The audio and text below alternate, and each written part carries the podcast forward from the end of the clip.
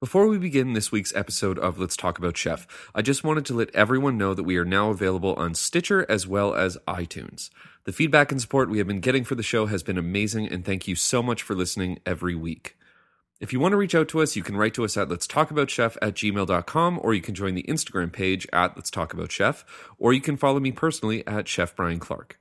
If you are back for a new episode, welcome back, and if you are new to us, it is great to have you.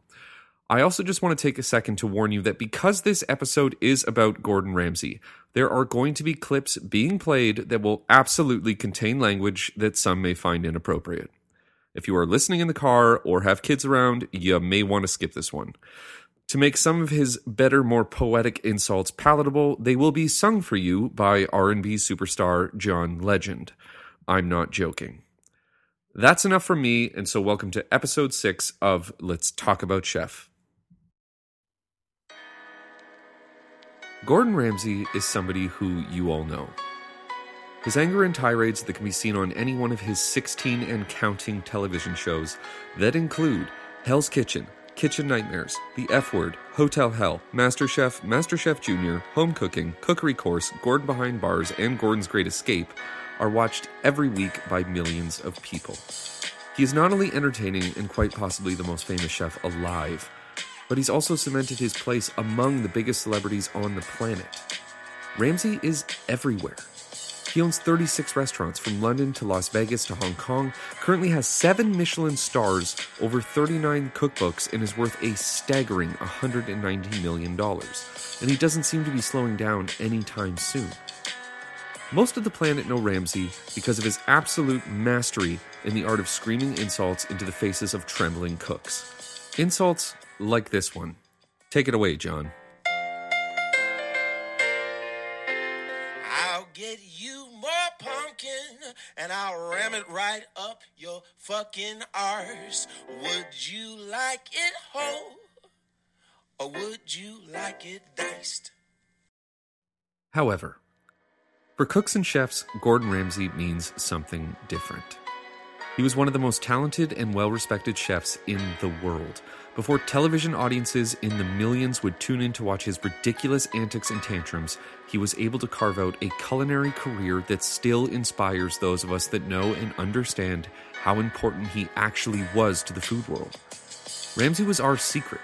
He was one of those names that you would look up to and talk about in the kitchen long before the rest of the world caught up and paid attention to him for completely different reasons. He worked in some of the best restaurants in Europe under some of the best chefs of the decade. And because of his relentless work ethic and relentless demand for perfection, he cracked the code on modern cuisine.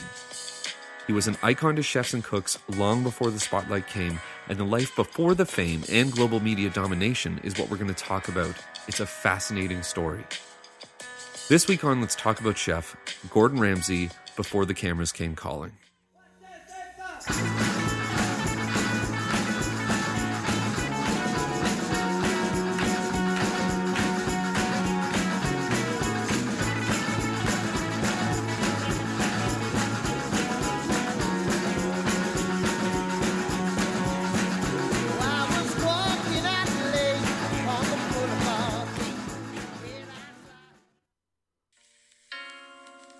Gordon was born in Scotland in 1966, but grew up in Stratford upon Avon.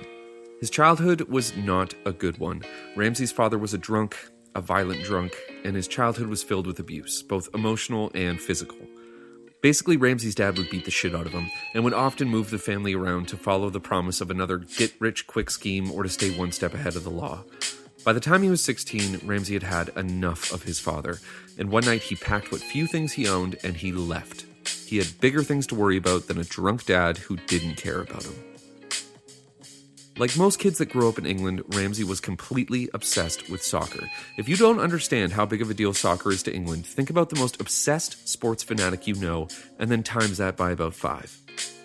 Not unlike any of his friends, he dreamed of one day becoming a professional player. But there was one major difference between Gordon and his friends. He was good. He was really good, and it seemed like he was on track to becoming what he had always dreamt of a player for his favorite team, the Rangers. When he finally got the call to come and try out for the team, Gordon was ecstatic. and was a shoe in for a spot on the youth team, which is basically a training team to groom players for the big leagues. But then it happened. During the game, a bad tackle by another player and his knee was instantly destroyed. Can you imagine what must have been going through his head when that one bad play ended what he had spent his whole life working towards? Lying on the field, holding his knee, while the coaches and players that he admired shook their heads and said, What a shame, and crossed his name off the list. It must have been horrible. Gordon tried to recover from his injury, and for the next few years would keep trying out for teams, but it was done. His knee just couldn't keep up with the pressure, and at the age of 20, financially broke and unsure about what to do with his life, he entered into the North Oxfordshire Technical College to study culinary management. During his time at college, you would maybe think that Gordon would give up. The world is littered with people that, after failing and suffering defeat, they stop trying and slide through a mediocre existence but not Ramsay. He threw himself into his courses, studying, learning, and cooking everything he could get his hands on. His idols changed from soccer stars to chefs. He would learn recipes and dishes from their kitchens with the same fervor and enthusiasm that he used to have memorizing stats of famous soccer players and teams. He was obsessed.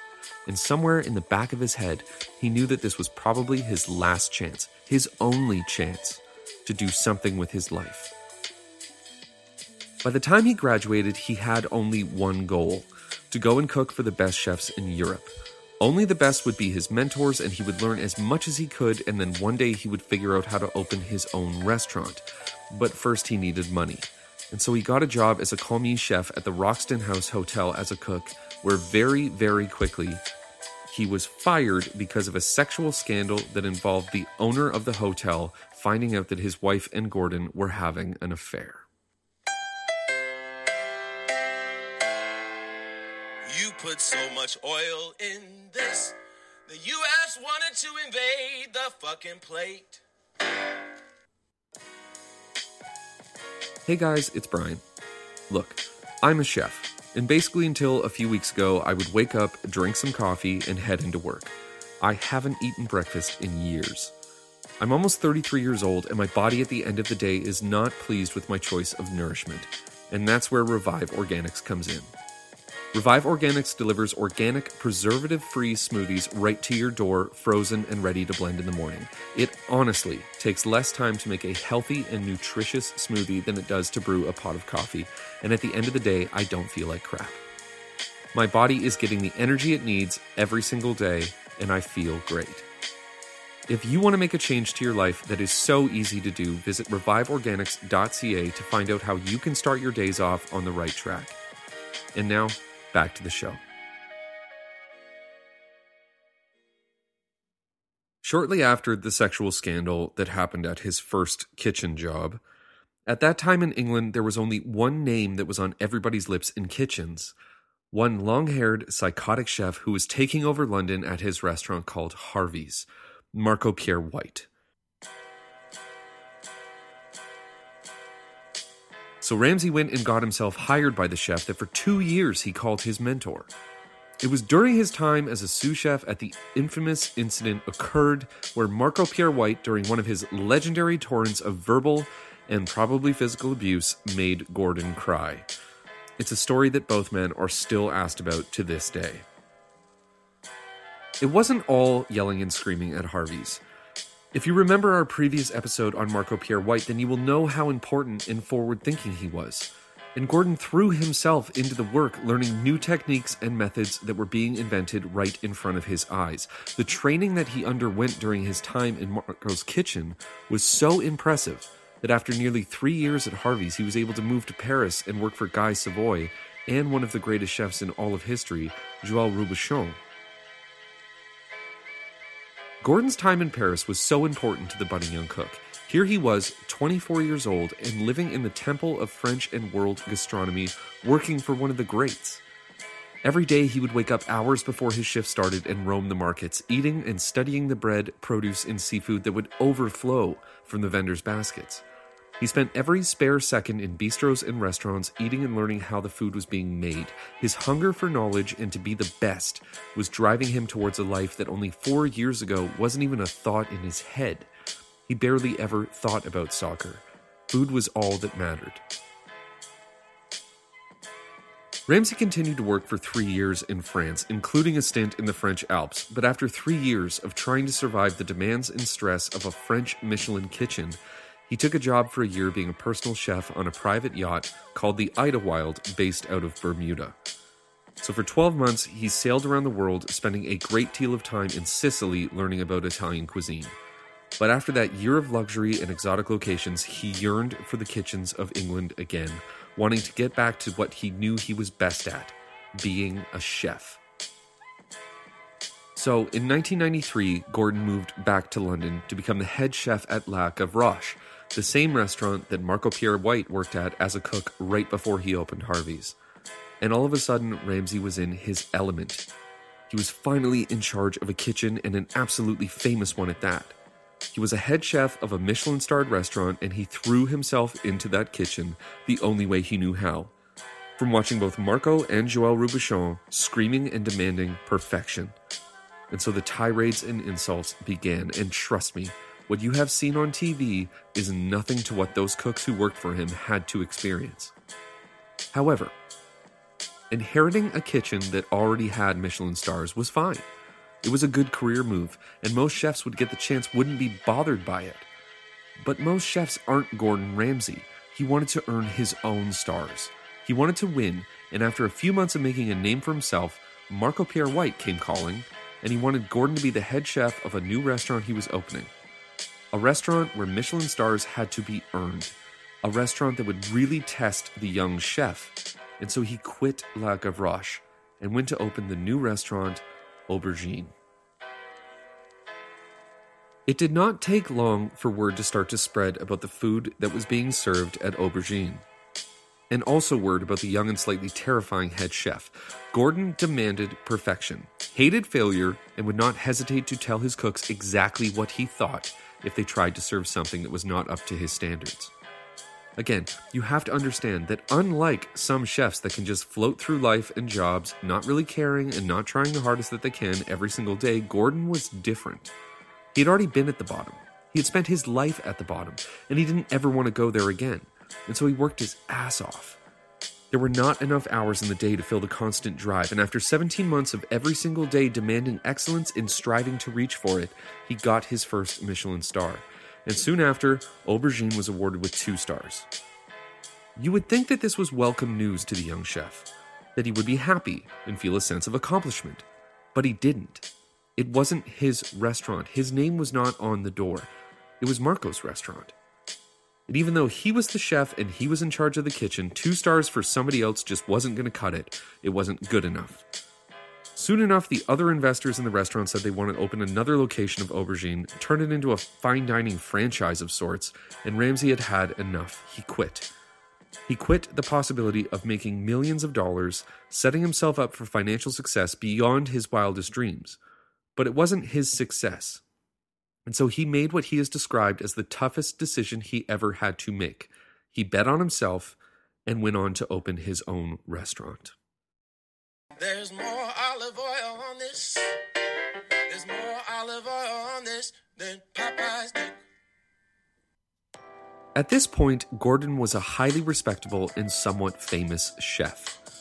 He had made a few television appearances as a guest judge on an early British version of the show MasterChef, but at this time in 1998, he only had one thing on his mind opening restaurant Gordon Ramsay in Chelsea. When the restaurant opened, Gordon started to operate at such a fierce and unmatchable level that it quickly became one of the most sought after reservations in England. The food that he was preparing in his kitchen was dumbfounding critics and diners alike. The perfection of how everything was cooked and the ideas behind the dishes were so elegant and so delicious that only a short time after opening he received his sought after first Michelin star. The public could not get enough of the chef who was already known for his fierce temper and poetic slinging of insults. And in that first year, the BBC filmed a short documentary called Boiling Point, which showed Ramsay during a dinner service yelling and screaming at his cooks while they attempted to craft his dishes. The television audience was enraptured. A second Michelin star followed the next year, and then finally, in 2001, the third Michelin star was awarded to his restaurant. He had become the youngest Scottish chef to ever be awarded three stars. He has said that when he received that third star, all of the hard work and sheer effort he had put into working towards it finally made the pain of failing to become a soccer player go away. He was the best chef in England, truly one of the best chefs in the world, and he couldn't be happier. The BBC filmed another documentary called Beyond Boiling Point, again showing Ramsay in his kitchen. And because of the absolute success of it, they offered Ramsay his own television show. Their idea was that he would go to struggling restaurants around Britain and tell them how to do things better. It would be a no holds barred show about how to run a kitchen properly. It would be amazing. They wanted to call it Kitchen Nightmares. Restaurant Gordon Ramsay to this day has maintained its three Michelin stars, and although he hasn't cooked in his kitchen for a very long time, it was the ship that launched his career. By 2004, the first series of British Kitchen Nightmares aired, and that, as they say, is that. Ramsay became a celebrity. He stepped away from his kitchens and began to go around the world filming and making television. One year later, in 2005, Fox introduced Ramsay to American audiences with the first season of Hell's Kitchen. And by the millions, people watched him scream and throw things around, demanding his teams of regular cooks to perform for the cameras. He became a superstar. He cemented his name on the small screen, and he will presumably continue to do so for a very long time. It is strange to think that a young Scottish soccer hopeful at the age of 20 got hurt, went to culinary school, and would somehow, in only 11 years, become the most special and prolific chef in England. In 11 years, he did more than most chefs will do in their entire lives. The food that he created during that time has influenced menus and cooks everywhere. And despite whatever you think about him as a person, a character, or his television career, you cannot tell me that to go from nothing to everything in such a short period of time is anything but spectacular. I know that when I think about Gordon Ramsay, I don't think about his television shows. I think about the man in the kitchen demanding perfection. Thanks for listening to this week's episode of Let's Talk About Chef. The show is written by me, Brian Clark. It's produced by Timothy McDonald. Our theme song is Cone of Light by the Almighty Defenders. I want to thank Revive Organics for again letting us talk about them this week. If you want to reach out to us, you can write to us at let's talk about chef at gmail.com and please help to spread the word about our show by rating and reviewing it on whichever platforms you listen to us on. Next week, we are back on Wednesday with a brand new episode of 86th History. Thank you so much for listening. I'm Brian Clark. Have a great week.